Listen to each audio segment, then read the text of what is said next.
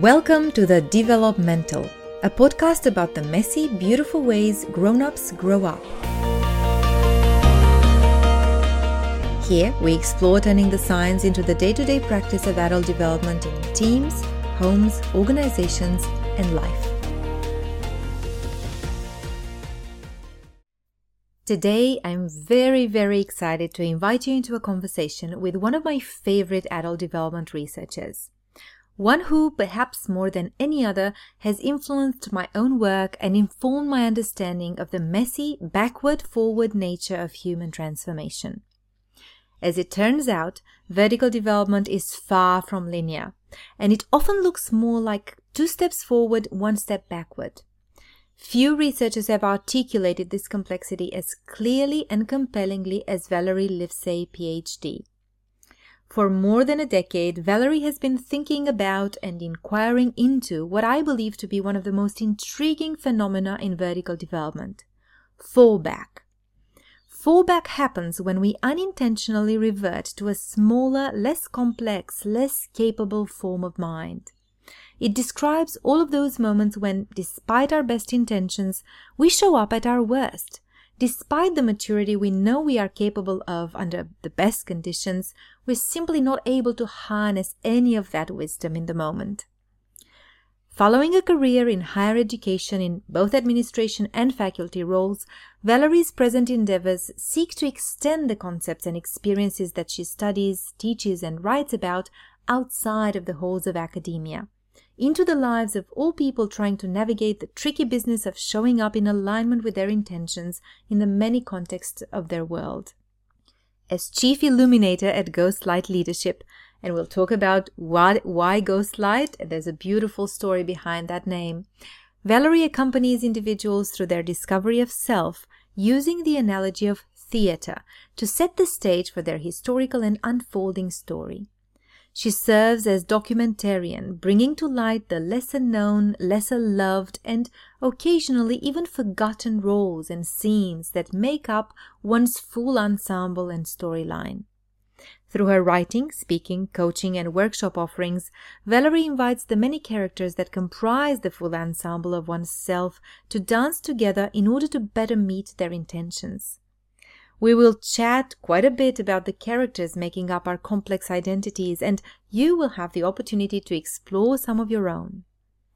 Valerie is the author of a wonderful book called Leaving the Ghost Light Burning Illuminating Fallback in Embrace of the Fullness of You, in which she reveals both the despair and the ecstasy that accompany a knowing of the fullness of oneself through the stories of four individuals and their experiences of fallback.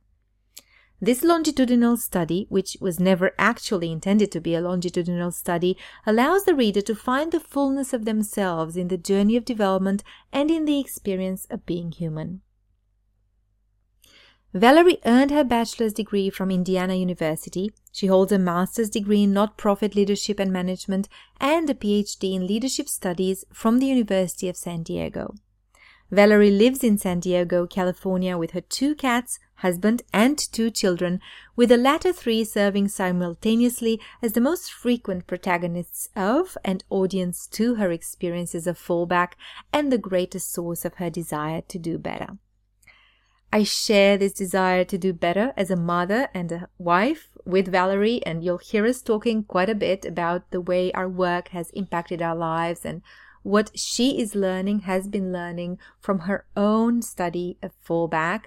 And I have been lucky to learn from her and hoping that her work is to permeate the world and get to more and more of you, getting you reflecting on your own mechanisms of fallback and ways to grow from it. So, without further ado, let's jump in.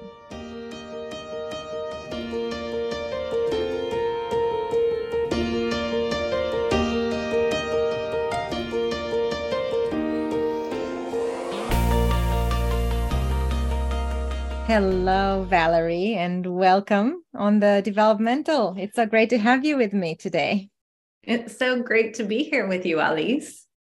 It's uh it's been a long long time coming um I feel this conversation. Um I've been uh, following your work for a long time, and uh, it's been great connecting a while back and starting to share stories about growth and fallback and life. And it's wonderful to finally bring these stories to others outside of our little conversation bubble. Yes, well, I've enjoyed um, our conversation bubble, but yes, it's always fun to expand it. It's funny when we have those individual conversations. It's like this would be really great to share with others. So now we now we are. Yeah, the the one thing that was hard for me to uh, kind of zoom in on as I was getting ready for this conversation was to decide what to focus on because I think there's so much we could um, actually talk about. But uh, I'd love to start with uh, with the beginning, uh, which was the beginning for me as I discovered your work some years back, and and it's changed a lot the way I understand human growth and development, and that is this uh, one big word called fallback. Mm-hmm. Um, yes.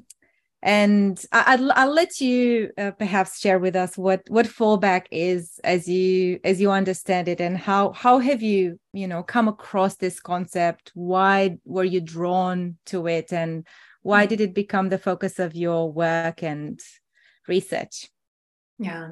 Um, well, gosh, I encountered adult development theory and constructive developmental theory specifically gosh, back in 2008. I was in the very beginning of my doctoral program at the University of San Diego, and one of the required courses was adult development. And so I actually learned all sorts of different theories about adult development and was really enthralled by the stage theory specifically because I could uh, map my own journey of development throughout my life so clearly and and also kind of look forward to what may come next. And it just felt gratifying to be able to see myself in a theory. Um, but what i saw in in the theory wasn't exactly um, a perfect mapping of my experience because the theory really um, lays out this forward, this onward, upward stairway to heaven type experience of development. And that we're in this constant stage of, and I shouldn't even say constant because it's actually not constant. It is slow and halting at some points. And, and the theory does lay that out clearly that we do not just jump from one stage up to the next. It does take some time, but, but it was onward and upward. It was, um, once you've acquired a set of capacities or perspectives or options or tools for making sense of the world and yourself in it, then you have those at the ready all the time. And I knew that I did not have those ready at the ready all the time. In fact, there were many times in the course of a day when I did not have access to what in the field we talk about as the center of gravity of our development um, to me, what it felt like was if the birds are chirping and the sun is shining and the breeze is blowing, then I have access to this center of, of gravity um, ideal way of making sense of the world and like your and most most mature self the, the yes. best version of you mm. yes my yes my biggest and best is is in those moments but those moments don't happen all the time and really i found myself sinking um uh, into a smaller space sometimes just a little bit smaller but sometimes extremely smaller than what my developmental stage would suggest that that I would have access to. And so I thought, my God, am I an anomaly? am I the only one experiencing this? And of course I'm not. I mean, we all experience that, but I couldn't find it in the the literature. And so, very early on, I set out to explore this concept of fallback, this idea of when we are not able to make sense to act, to feel, to behave um, from our ideal, most complex stage of development that we had access to even just a, a moment before. And um, and I I had the great fortune of um, studying this with Bill Torbert, who is actually one of the, you know, founders, one of the developers of the theory to begin with. And he pointed me in the direction of David McCallum, who had just completed his own research study where he found um, evidence of empirical evidence of fallback in 18 of his research participants, which is all of his research participants who were measured all along the developmental spectrum. So from our uh, less less complex conventional way of making meaning of the world, but also to the more complex systems framing. Um, post conventional stages. So, all along the spectrum, people were experiencing fallback. And I just became more and more fascinated, fascinated by it theoretically back then and continued to study it over the years. Yeah. That's that's fascinating and I relate to so much of what you're sharing because for me coming across your work has has been an answer to that nagging question around why can't I be wise sometimes when I most want to be but for mm. some reason um, under stress and under pressure i catch myself just reverting regressing to yes. very immature behaviors and it sometimes happened that i could see what i was doing but couldn't stop myself and and i found that in my clients and later on when i got into research and i looked at leaders going through long form developmental programs and actually regressing. Um, interestingly enough, I did my own uh, PhD research in 2020 when the context of the pandemic threw a lot of people into fallback. So people were yes. talking about losing their sense of perspective, losing their capacity to actually rise above the fray and kind of, mm. you know, um, see the broader picture and so on. So and and i i love that you gave um gave a word and gave um a map to make sense mm-hmm. of this super unpleasant super difficult experience which in my own experience we kind of want to push under the rug. We don't really want to look at our moments of fallback.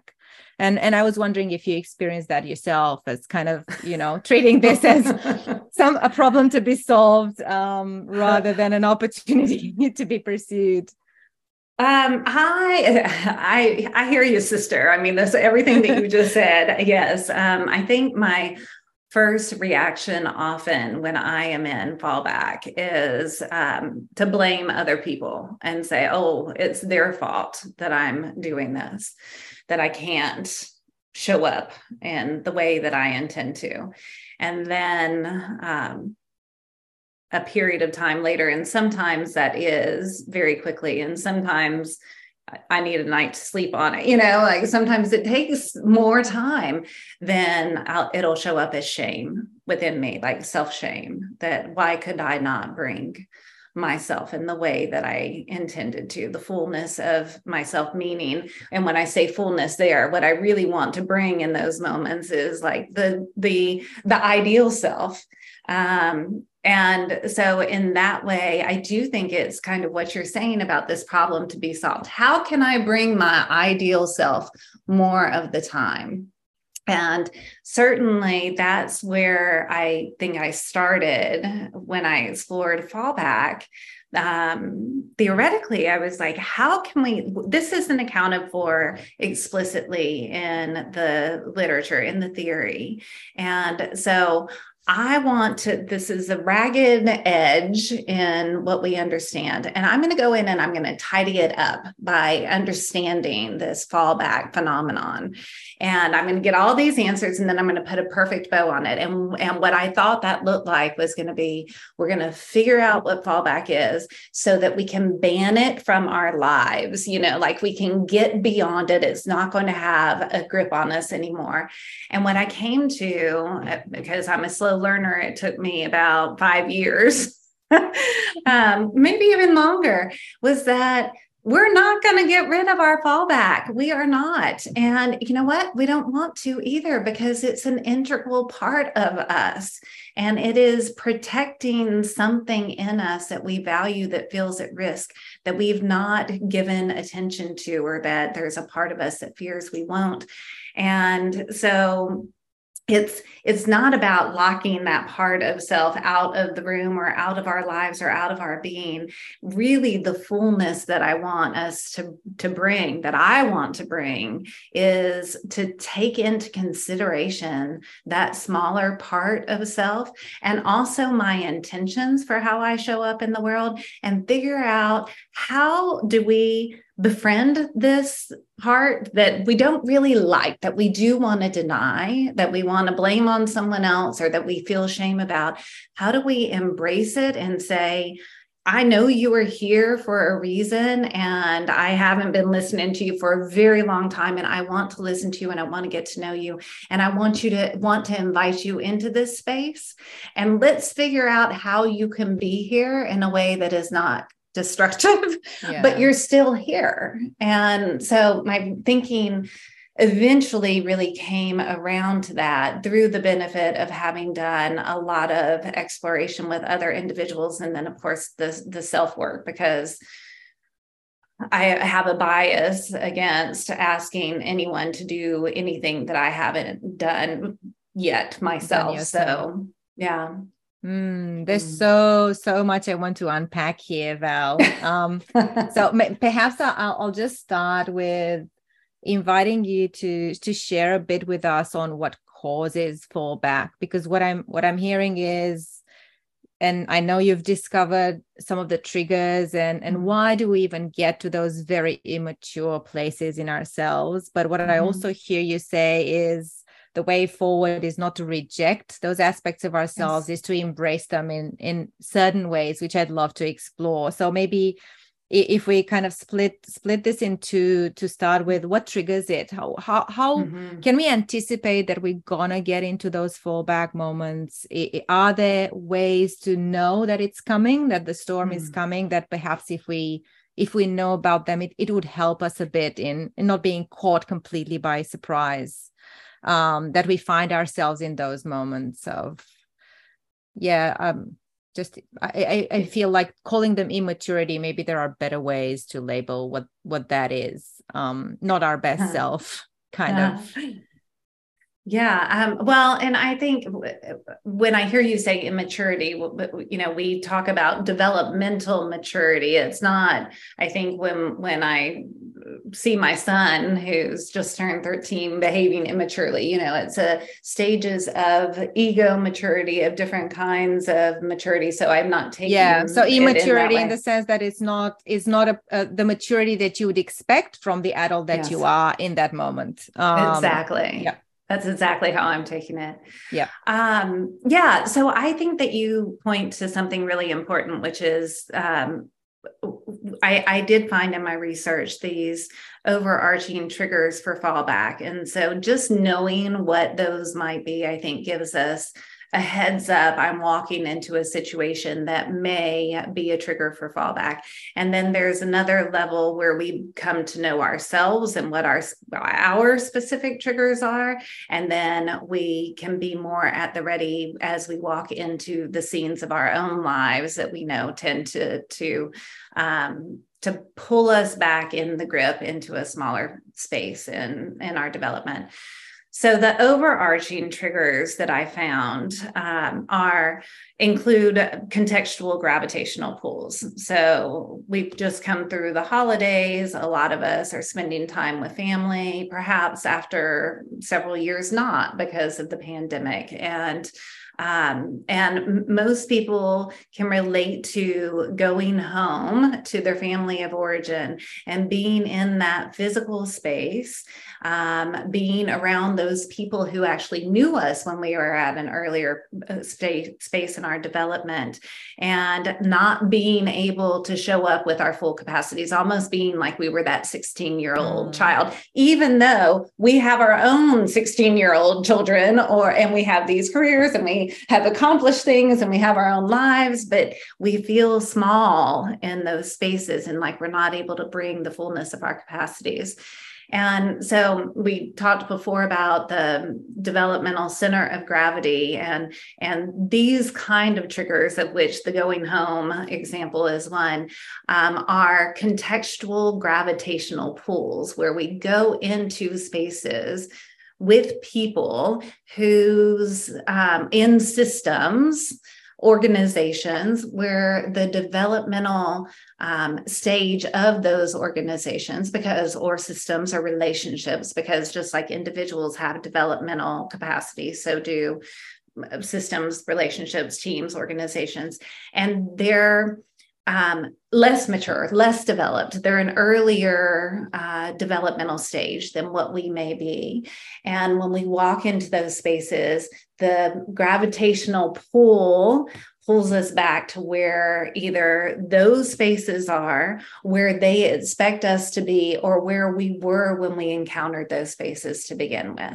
Yeah. So we we end up what you're saying is we end up almost playing that role that is, mm-hmm. um expected of us in that context. Unconsciously we just go to that place. I might go to my teenage self when I'm at home with my parents. And actually uh, that that resonates so deeply and I'm sure I'm not the only person in my 40s who feels uh, like they're 16 and acting 16 when they go back home um, but it happens at work as well and and it mm-hmm. reminds me of i've got a, a friend who was talking about uh, a boss that she worked for where she felt in relation to that person she was becoming a child she was just not mm. able to mm. find her voice and be the mature person that she was um, in the context of the relationship with that person and in the cultural context of the specific organization she was working for. So mm-hmm. that would be the what you're referring to as the the gravitational pull of a certain culture or a certain context where we revert to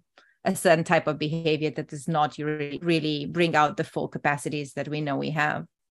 Exactly. That's a great example. I mean we are we are um embraced when we sh- we are um, encouraged almost to show up. We are accepted we are expected to be a certain way. And so it, even if we have uh, these more complex capacities, it takes a lot for us to to kind of pull out of that gravitational pull of that space of the expectations for where we're going to be. Um, yeah. So yes, that's great. That happens a lot in organizations. I think that you know maybe in other areas of our lives and other settings we can show up with a certain amount of capacities, but we go into our workplaces and they don't welcome that part of us that is bigger, and more expansive, more um, seeing across perspectives, and then we we get it, it's just easier to just yep. settle into what is the what is the gravitational level. Yeah. Mm-hmm. So that is one of the big big meta triggers, let's call them, uh, fallback. Yes. Are yep, there others? That's great. Yes, there are others. And another one that is somewhat connected is uh, challenges to identity. So, when we are unable to be seen or to see ourselves as we are accustomed to being seen or seeing ourselves, if we encounter some kind of disorienting dilemma that upsets the way that we, um, our worldview, the way that we have known things to be, uh, these can be massive challenges to our identity. I think a lot of this happened during the pandemic when we saw ourselves in a certain way. I saw myself as someone who was a, a pretty capable educator of other humans as long as they were adults. when my children came home and I effectively was kind of the at-home teacher, I I didn't I wasn't good at that. And and I also wasn't being seen by other people the way I was accustomed to being seen as capable. I remember not much validation from the no. from the kids being homeschooled. oh my goodness. I remember my daughter was a kindergartner at the time. And um, we were she was trying to learn how to write her letters. And i don't know how to teach a five year old to write their letters. Like this is not something i was trained in. Nothing that i ever wanted to know how to do. Um, but we had talked about the letter house and what let what letters go up to the second floor of the letter house and which ones go into the basement. And we i think that we had it all under control and then she go and write another letter that was supposed to go up to the second floor of the letter house that did not. And I was wondering, why did we know this like two minutes ago? And we don't know this at this moment. And so I was getting impatient around this and um, around my daughter around this. And, you know, kept pushing her practice makes perfect but let's keep practicing this. Let's write this letter over and over again. And she was getting more and more upset and this is me in my own falling back space uh, saying no no no but, but we need to get this right. We need to get this right. Even though i could see this was not helpful in the moment to her or to me. And at some point she said um, can't daddy teach me? Wasn't he a teacher? And I thought, oh my gosh, I was destroyed because he wasn't, but I was, albeit two adults. and my daughter was looking for any substitute that might be better than how I was showing up at the time. And I just thought, I can't be seen the way that I I need, want, desire to be seen in this moment. And that perpetuated my going back into this smaller space. Yeah. Oh, that's I'm I'm sure so many parents out there who play this role um will will have lived some version of that fallback. Mm. And and I when as you were talking, I was kind of um recalling my own professional version of uh, of that identity disorienting dilemma when I went from um, facilitation, coaching, consulting into research. Mm. And for a year, I didn't I didn't work. I just focused on being a phd student and learning mm. and and researching and feeling so so bad at it and mm. feeling like mm. all of my previously acquired expertise and all the validation that i had gotten so many yes. years for my work from clients suddenly disappeared and i was this mm. this newbie at this thing that felt so daunting and and i can recall a lot of fallback moments, both internally in my self esteem and my capacity to pick myself back up when things didn't go my way, but also in my behavior with, to, towards other people around me. I was snappy, mm. I was annoyed, I was impatient with my family. It spilled over in other aspects of my life because I didn't feel like I knew who I was anymore. Absolutely. So this challenge to our sense of who we are can also mm. trigger the spillover effect um, mm-hmm. and, and mm-hmm. put us into fallback Yes, yes, absolutely. I think that's a great example. And it does show up in all areas of our lives. Um, another another um, trigger which I, I, always i really need to come up with a better name for this but now i've written this book and i've called it ordinary triggers in the book and so i guess forever it's just going to be ordinary triggers until the next book comes out but there's got to be a better name for that but there are these just ordinary triggers of life too um, that you know conspire against us or we conspire against ourselves. For me i need to eat. I need to have snacks you know and when i don't have when i'm hungry when i haven't had enough sleep when i am stressed when i am jet lagged when i gosh i don't know any number of things that are just like the ordinary factors of life but they calls me and I would say, um, I, I usually can bring a different version of myself with even these ordinary triggers at play to the show that I'm performing in. Okay. So the outside world. But when I come into my normal space of my family, I let that go. And all of these triggers just like pull me back. And I, it's like I don't have any control over them other than to go get a snack or whatever. But, you know, they, they, being sick is another one. I mean, certainly something that we've, you know, been focused on a lot these few years. And, and I just don't have that capacity to bring myself. And maybe it is because I've been on the show, you know, putting my best self forward in in spite of all of this and I'm just depleted. But yeah. these ordinary triggers really have a powerful pull on us even if um, they are just ordinary. Yeah. So it's a bit like a, a death by a thousand cuts kind of mechanism where you've got you've got those small things that individually mm. might not amount to much but when they pile up they take a toll on you and and yeah. what i'm hearing you say is you might hold it together in the outside world but then you might find yourself falling into the biggest fallback when you're back home safely um, kind of downloading all of that stuff, which might explain why sometimes we do get home after a long day or we've been home for the whole day working from yes. home but at the end of the day all the um, the demons come out it happens in mm. kids a mm. lot um, I've noticed that when they've been in school and they've been well behaved and kind of doing their best, but then they come home and all hell breaks loose and you know all their self-control is gone and parents go you know what did i do wrong? This kid was yes. perfectly behaved until an hour ago when i picked them up from school and now what's going on?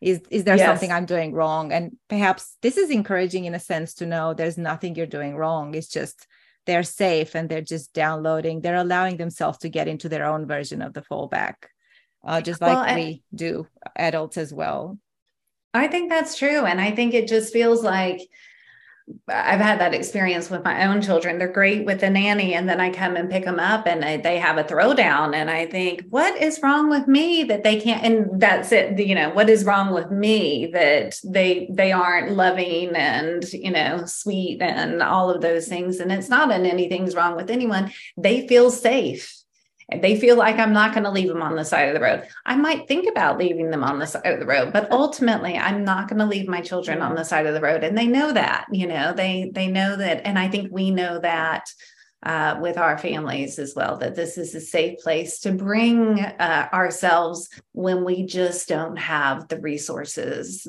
anymore. Yeah. So those ordinary triggers can definitely cause or, or yeah, favor the conditions mm-hmm. for us mm-hmm. to not show up as our best selves. Yes. Yes. And then there's one more that is actually what I consider kind of the stickiest wicket of all of the triggers for fallback. And then that is unresolved trauma. So this is um, when we experience something earlier in our lives, earlier in our development that we are not capable of making sense of, of resolving, of working through at that um, time, at that with our the capacities that we have at hand. And as a result, that part of self gets bracketed off and stays at that point in our development while the rest of us kind of moves along, moves forward. And the idea is that as we continue to grow and develop and be able to take on more perspectives, to see more complexity, that we can go back and meet that bracketed off part of self and resolve um, this the trauma that happened um, at that earlier part in our develop point in our development and I think that we can to a certain extent, but I think it is really challenging to do that. Um, it's just because there's so much that is is tied up in the trauma and it may not have even felt like trauma at the time but how that presents is if i encounter someone or something that resembles that earlier trauma it just takes me immediately back to that space and for mm. me that shows up i mean i have a, a particular character that i've named terror around um, an unresolved unresolved trauma, this smaller space that I go to, and um, my jaw clenches and my fist clench, and I am completely rigid in my body, which is a clue to me that I am in the fallback and something yeah. to pay attention to. But even when I can notice that I'm in that because of all of these physical clues happening around me and within me, I still struggle to get out of fallback triggered by unresolved trauma. Yeah. And there's a, there has been a one one moment in in my own relationship with my husband when we had such a striking example of what you're describing here where behaviors that you don't associate with anything the other person associates with something very negative for them yes. and they throw them into fallback so I had this habit of just shouting his name from one end of the house and he was at the mm. other end and I was just too lazy to walk over there. So I would, you know, sh- shout something and he would always react to that behavior you know he he would get very very upset and it took us years to figure out what was happening. Uh, and it took me a moment of clarity to ask, what what is it about me raising my voice yeah. um, that that triggers you so much? And he had not actually consciously thought about it until I asked. And he said, You know what I realized in my childhood when I was, when I heard my name on a shouted tone from the other end of the house, that always meant I was in trouble and mm. there was mm. punishment coming. So for me, it just creates this reaction of fight or flight, which is mm-hmm. usually fight, um, pushback. And mm-hmm. it just changed. It was such an example of a, a small, minor thing that would always become a an annoyance in our relationship and we never knew we didn't know why until we had that that clarifying conversation um, and i'm sure there are so many other examples so we've got all of these triggers right um, that that can cause us to go into fallback. And mm-hmm. you did mention the word character, and I'd love to zoom in on that because it kind of takes us into that second part of this exploration around what do we do with it? Mm-hmm. We we might realize we're getting into that space and mm-hmm. i know uh, the the name of the book um, has mm-hmm. come from theater and from this idea that those fallback behaviors can actually become characters we might not necessarily like but there's a relationship to be explored there with with those characters so could you tell us a bit more about how how you came to associate those fallback behaviors with with characters from theater and how that connection actually helps us make sense of and find ways out, uh, turning mm. this this fallback uh, phenomenon into opportunities for growth. Sure, sure, yeah. Um, that was so serendipitous all along the way, actually coming into theater as a tool, thinking of ourselves as this kind of ensemble of characters to um, explore our, our both our fallen back characters and our unifying flow aspirational characters as well. Um, so I'll just start with the name of the book is Leaving the Ghost Light Burning. And the ghost light is comes from theater lore actually and so, in theaters around the world, a single light bulb is left burning on stages when the theaters are dark. And the, the purpose of this light is one superstition because there's this theater superstition that the spirits of the theater, when uh, if they think that the theater's been abandoned, will come on stage and cause mischief. And so, if a light is left on, it invites those spirits to come and play and not be destructive. Um, there's a more practical reason also for the light being left on the stage when the theater is dark, and that's if someone were to wander onto the stage into the darkness, they could easily tumble off into the pit and um, and be hurt and you know cause other kinds of destruction and so I uh, encountered this concept of ghost light um, when I was during the pandemic, and I received an email from our local theater saying, We're leaving the ghost light burning for you. And I had to go look into that. And I thought, Oh my gosh, this is exactly what happens in fallback when we try to push those parts of self I used to think of it, how can I lock them backstage? When we try to do that, they're just going to find a way in and they're going to cause destruction and harm and um, of not only ourselves, but others. And so, this welcoming in of the spirits and inviting them to step into the illumination and to play and to read their lines and to, you know, to, to show us what it is they're trying to show us has been a really um, important visual um, aspect of my understanding fallback but i came to start thinking about theater as as a method for how we might um, access a part of self that we really usually don't want to access. Back in, I think it was 2016, and my friend and colleague Fred Jones was um, hosting a, a session at a conference, and he mentioned this idea of um, the stage page so that we do have this ensemble of characters and we have the options to bring those forward to cast them in the scenes of our lives and to think about when they just come on the stage and i thought this might be really helpful in allowing people a playful space that doesn't feel like I am awful. I am, you know, like I've totally um, torn down the set. That's true. There, I'm not saying we're rejecting those parts of self, but but we have the the the part of Valerie that comes on stage and tears things apart. And we also have the part of Valerie that comes forward and is, you know, creates beautiful things and is loving and welcoming and all of that. And,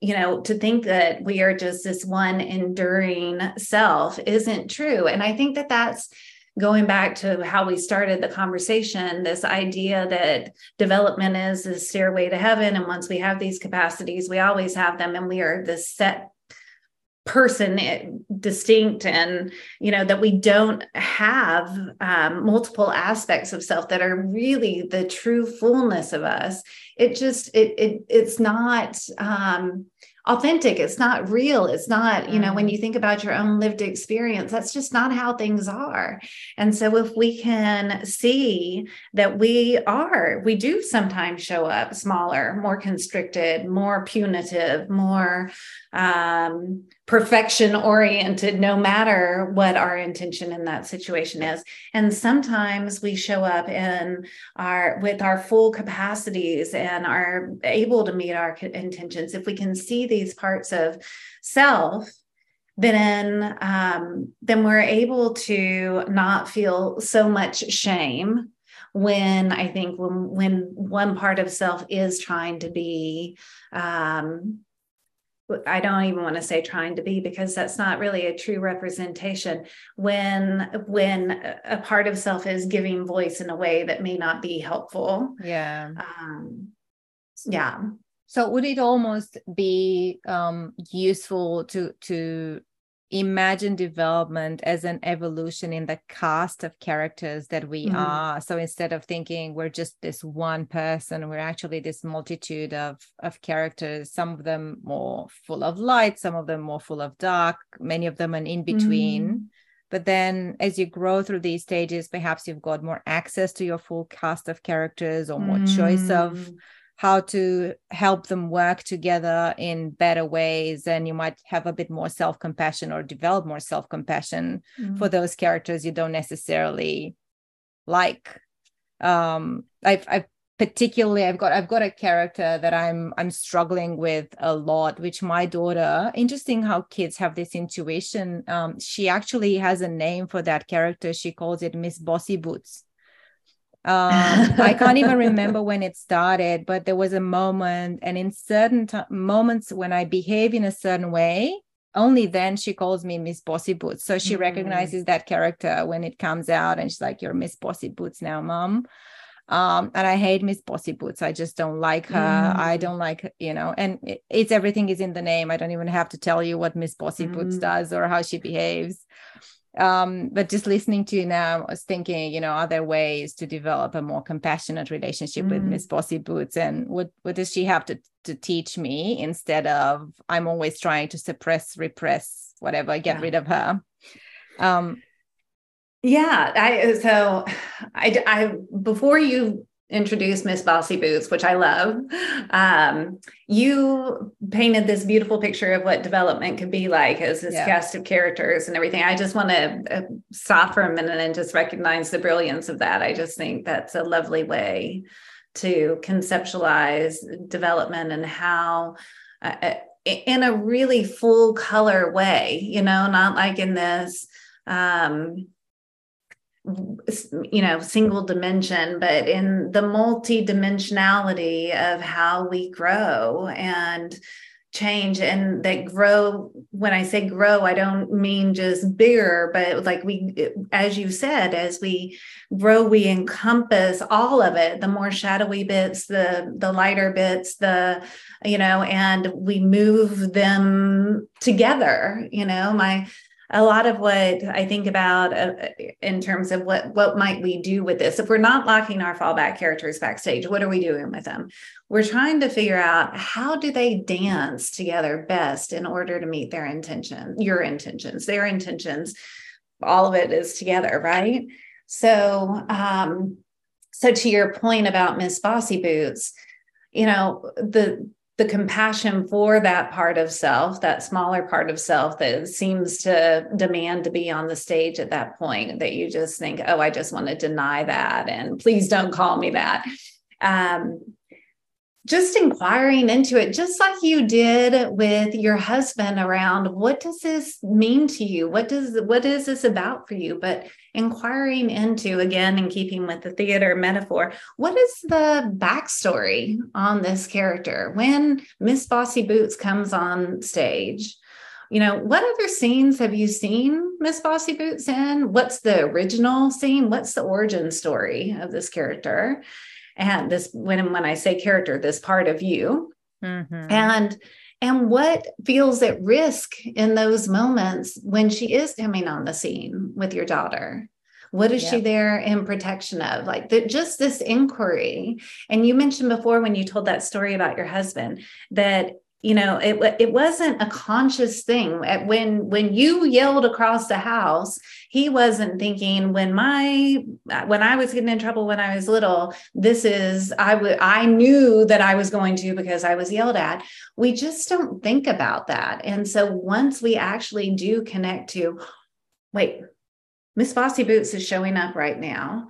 And and we've come to know that Miss Bossy Boots originated at this point in our lives and these are the scenes so back to you know there are these overarching triggers but what are our own personal scenes that seem to elicit to cue onto the stage these smaller characters these fallen back characters um, then we are more apt to notice when they are likely to come on a scene in the future.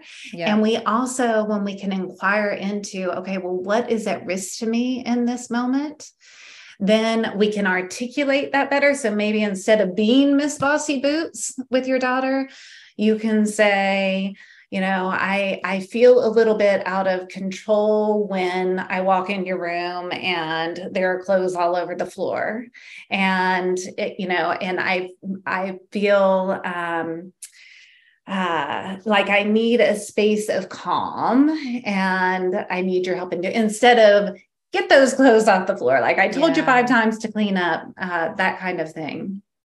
I think um, uh, there there might be an opportunity for people listening to us now, which I think is is something I'd love to create as much as we possibly can on the podcast. Those moments when people can stop and maybe you know mm. pause the whole thing and mm-hmm. take a moment to reflect on you know those questions you just asked are such valuable questions that anybody can ask about their own version of miss bossy boots whatever that mm. is, and where does this character show up does it have a name what's its origin story what is it trying to protect or defend um, mm-hmm. and and perhaps even you know noting what are our top two or three such characters that that show up unbidden unwanted might wreak a bit of havoc if we don't uh, acknowledge them and even yes. if we have never done that before can we spot them mm-hmm. what are they where do they show up mm-hmm. so i'd really encourage people if if they have time to either pause and think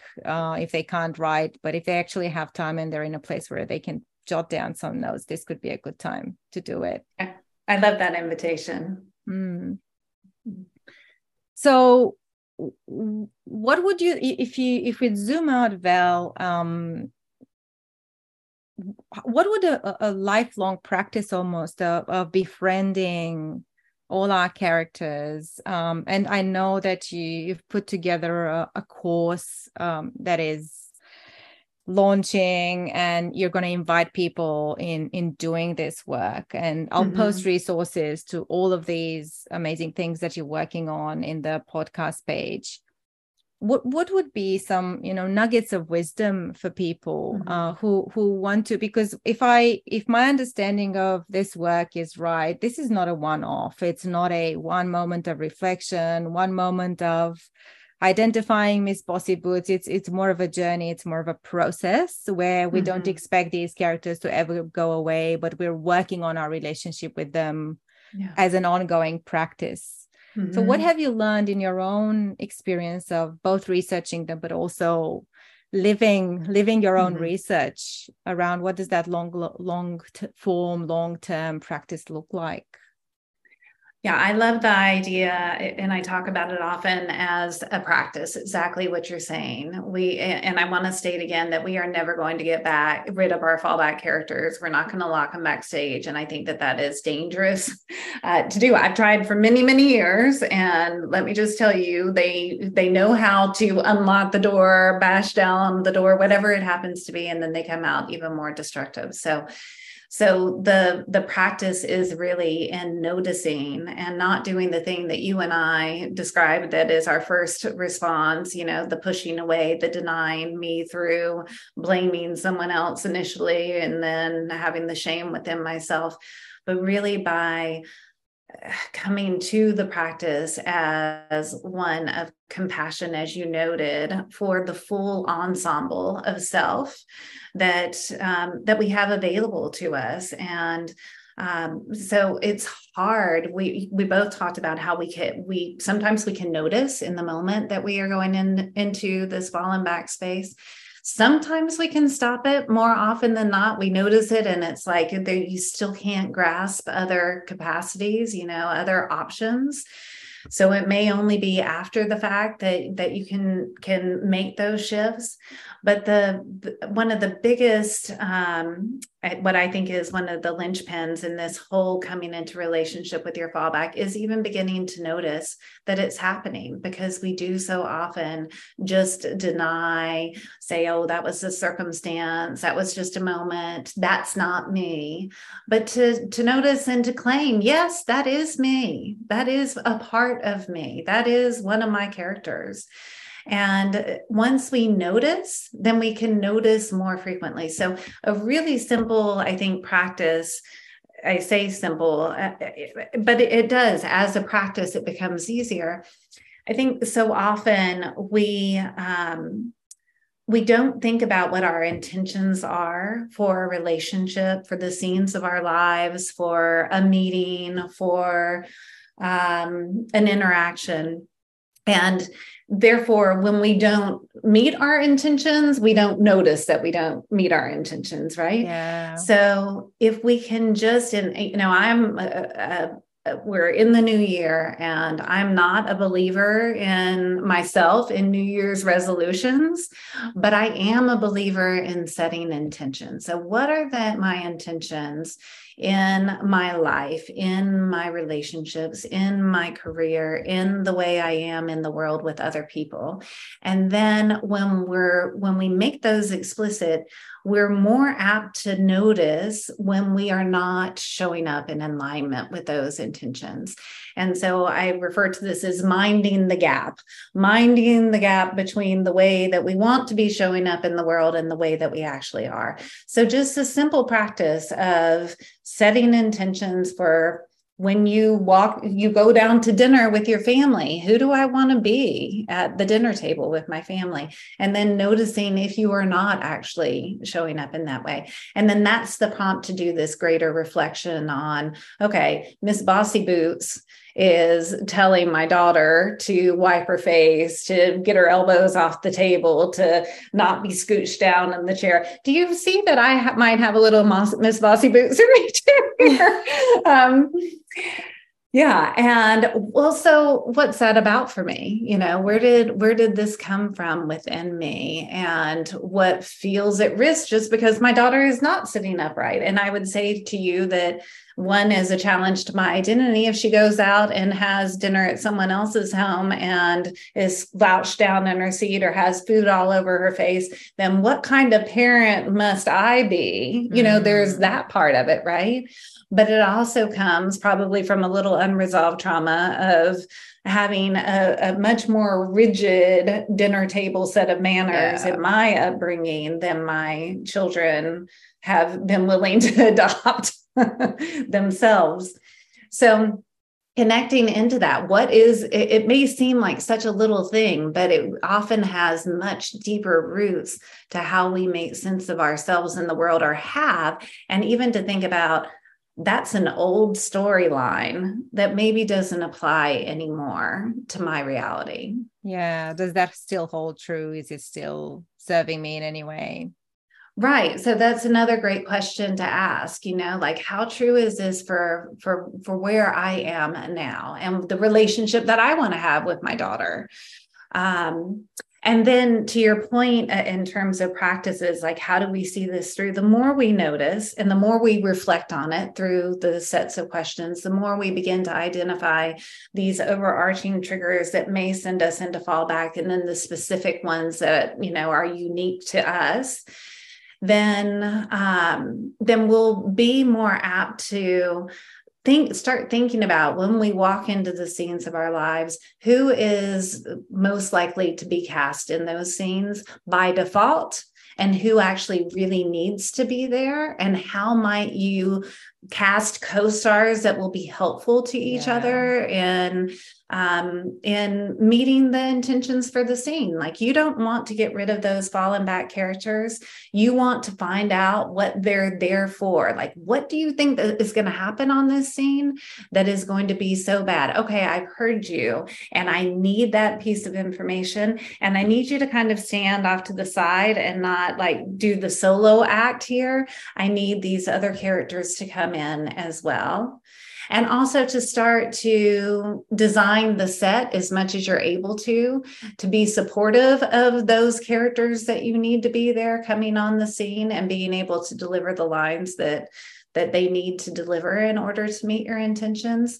So you can just more thoughtfully it, it, really is a practice. You rehearse it and then you show up to it and then you do a review on yourself like how did that go? And, yeah. and you know were the lines um, equally read or did was this person more prominent? How did the audience react? You know?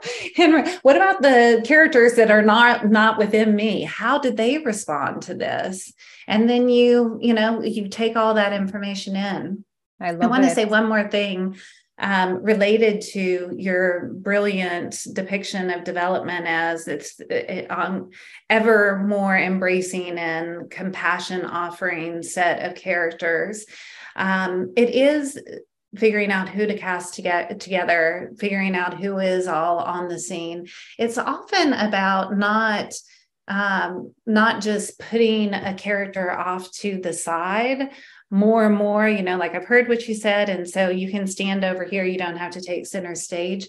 But how do we grow though? How do we develop those characters? You know, how do those characters develop and become a um, a more mature, a, a, not typecast character, but one yeah. a character with more range that that um, can be more present in the scenes of your lives in a way that's not destructive yeah i i so so love this this idea you're introducing of almost the conscious casting of the characters as i mm-hmm. i hear it but also how can you develop each character can miss bossy boots become more than she is in a sense mm. um where yeah it's it's not like this stereotype of the controlling annoyed mom but can mm. i can mm. i develop her can i grow her and then who else needs to come into that scene so mm-hmm. that that mm-hmm. in itself might be perhaps an interesting reflective question for people what what might be those repetitive scenes in your own lives where you yeah. see the scene playing over and over again in the mm-hmm. same way in a way you might not like with characters who take over the stage without mm-hmm. you consciously inviting them to take over the stage mm-hmm. um, be it at work or at home and who do you want to bring into those scenes and how might those characters who are now taking center stage themselves grow or evolve mm. in a mm. new way there's yeah. there's yeah so much food for thought in all of this val it, it's there's there's just so much possibility I, I think i just uh, you asked about the course and i uh, so I offer a, a course called uh, Leaving the Ghost Light Burning, which is the name of the book as well. But it's a six week course. And um, in both the book and in the course, you're invited into the work because, you know, all of this uh, sprang from this concept of adult development and, and the moving forward and the theory and all of that. But I believe deeply that, uh, you know, uh, the value of a theory is in its usefulness and can we actually walk around in the theory and see how it fits and, you know, where does it feel constricting and where doesn't it? And, you know the the work of actually finding yourself in the theory the theory of adult development the theory of fallback um, it is work and i'm inviting people into work that usually you know these are the shadowy dark parts of self that we really want to keep locked in the closet. And it's scary to say let's bring them out into the light and see what they really look like and what they're about. Um, and i i think i just there's such a gift that can come from not doing the locking in the closet and not pretending that we are this um, developed, you know, most um, high order thinking, you know, perspective take. That's a part of who we are. And then there's all this other beautiful richness that comes from the fullness of us. And we're missing out when we're trying to keep that part uh, out of the light. Um, so if we can come to know the fullness of ourselves and these parts that feel small but boy they carry such bring such beautiful lessons. There's such a gift in that that allows us to live into the fullness of who we are the fullness of our development um, for ourselves but in our relationships with others. And so in the book yeah, there are um, tools that are offered, practices, questions that um, folks can find themselves in this space of what does this fallback look like and feel like and present as for me? And then the six week course is an invitation to really deepen that practice um, over time, again, back to the practice aspect of it that it becomes more a habit. You you referenced how you know, I've been in this work for all this time, and it is a part of my life because I do believe in putting myself in um, doing the work on myself. And so it has become an ever present aspect of my parenting, of my um, marriage, of my teaching, of my research, of my professional life. It is present to me all the time. It is a practice, but it doesn't become that when we just kind of do a one off exploration. Hopefully, your invitation to pause in the middle of the podcast is a beginning invitation that people will want to take up as a practice practice ongoingly as they reflect on who's coming on the scenes of their lives. No, I'm I'm truly hoping so, and and I'm hoping people will buy the book and read this wonderful book, um, leaving the ghost light burning, illuminating fallback in embrace of the fullness of you. And you've spoken of fullness, and I hope people have a better understanding of what the fullness actually means. Um, I mm-hmm. hope they read it as I have read it. Um, I was sharing with you before we started the recording that I, I genuinely felt I savored it um, because it, it invites you to stop and really think. Um, and I, in a sense, it's a book, but it's also a workbook and it's also a hmm. journal mm. or a journaling invitation. Mm. Um, and of course, the, the course is a deepening of that. But I do deeply hope that um, uh, this work is going to get out more and more into the world because I, I feel we're so almost obsessed with improving ourselves. And that mm. improvement becomes sometimes a tyranny of improvement, which involves killing off all of those characters we yeah. don't like um, and there's an invitation in in your research and your work to actually befriend those characters and and honor mm. them for the value that they have brought us and continue to bring us um, and work with them instead of against them and perhaps discover a more colorful multifaceted mm. complex beautiful way of being uh, that mm-hmm. incorporates mm-hmm. all of these aspects of ourselves instead of picking just what we think is appropriate or what we think we like so I I think that's a, a, a beautiful hope as well. And I think I just want to highlight one other thing uh, that you came across in your own lovely illuminating research, with individuals about how they grow and when they don't. And and that is the and i think it's such an important aspect of uh, coming into relationship with our fallback and that is in the acceptance piece the naming the claiming the smaller parts of self when we do not have it figured out when we are not able to bring um, the the the best parts of self. Um, that acceptance of oneself is so aided when other people can see us in our fullness and accept us. And I think that's one of the findings that you had in your own research around being able to name when we when we don't have these capacities when we don't have it figured out and when we didn't show up in a way that met our intentions with other people and reflect on it and within ourselves but with others to be seen in that space and to feel like we could be. And that similarly, if we have someone who we can share that part of self with in fallback, and that's, I think, one of the benefits of the course, the workshop itself, is that you were going through this in relationship with other people. And not only the being seen just in general and held in compassion, but that you can see yourself in other people and they can see themselves in you big and small right? And yeah. the full scope. And you think i thought that was just me. But no i have because at least i have miss bossy boots too. And when i can see miss bossy boots in you and i can love you for that it's a part that I don't love me and yeah. me as much. But if I can love you and your Miss Bossy Boots, then I need to be able, I must be able to love myself, that part of myself. Yeah, to turn towards your own Miss Bossy Boots with more compassion, which speaks a it, lot about the value of having our, our fallback partners, really, finding those people mm. who can mm.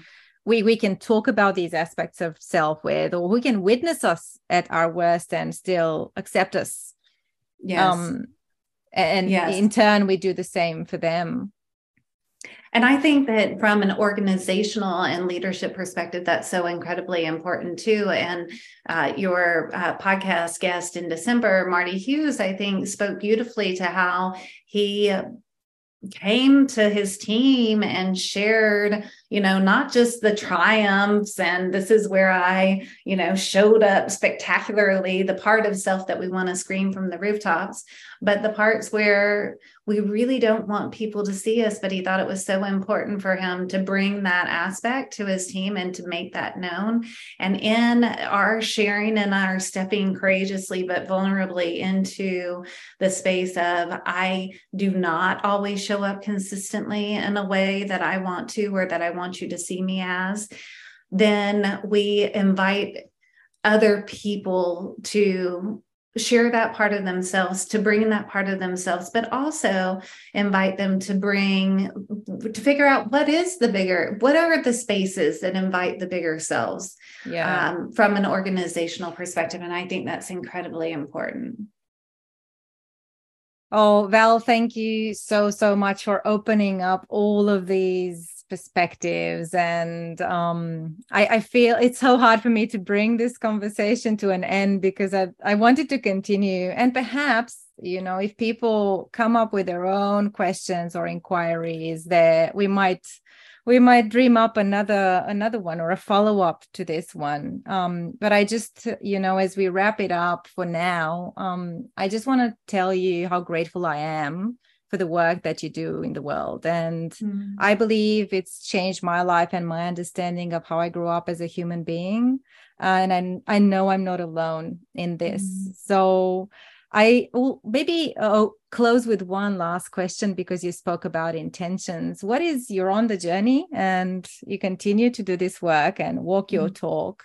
What's your intention for this year? Is there something that you're kind of yeah looking at as a as an intention you hold for yourself for your own growth yeah. and perhaps people might reflect on what their intention is for their own becoming this year. Well i thank you for that invitation. I think it's a beautiful invitation to all of us to really connect to um, what is true for us or what do we want? What do we hope is true for us um, I, I, have a carrying forward intention because I still haven't uh, consistently gotten there.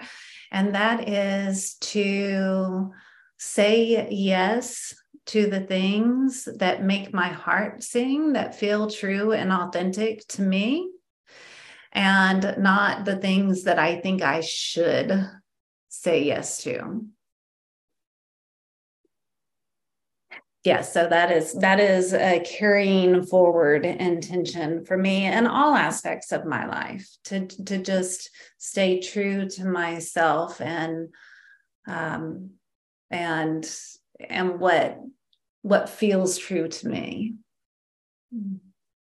I uh, there was a big sigh from me when when i heard that because um yes that is that is an intention i share in in my own way. And at the end of every year i'm kind of going have i done it? Have i done it enough? And yes uh, i'll i'll take some of that for my own reflection going forward. And can i ask you, you what your oh. intention is? Oh yes. I've actually not um not pondered it enough i think. Um my my intention is uh, to pace myself this mm-hmm. year it's been a lot on my mind i feel like i've been running and running and trying to do so much mm. and even this conversation has has brought a lot of the being aspects uh, to the forefront of my mind just mm. thinking of am i actually slowing down enough to not do anything to be able to have space to notice mm. um you know the, the the gap to mind the gap you were talking about i really hold this intention of minding the gap this year and the only way to do it is to purposefully slow down and choose to not mm. do even when the compulsion of doing one more thing mm. kicks in Oh, and thank you for it's taken me it's taken me out of my comfort zone to kind of even verbalize that. It's uncomfortable. Mm-hmm. It's uncomfortable to acknowledge it but um it's definitely I share there. that. You do? Mm, I do. I absolutely do. So it's it's fun to hear each other's and to think, yeah, yeah, I could use a little of that too. Mm.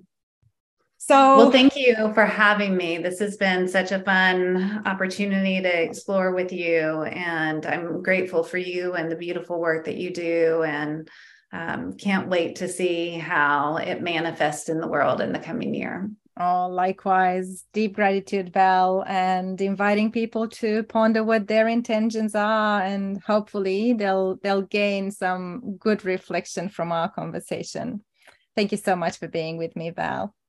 Thank you, Alice.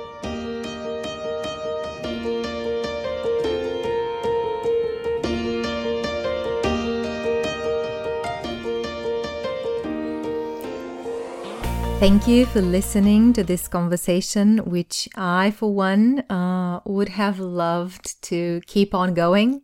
So perhaps there will be a follow up to it.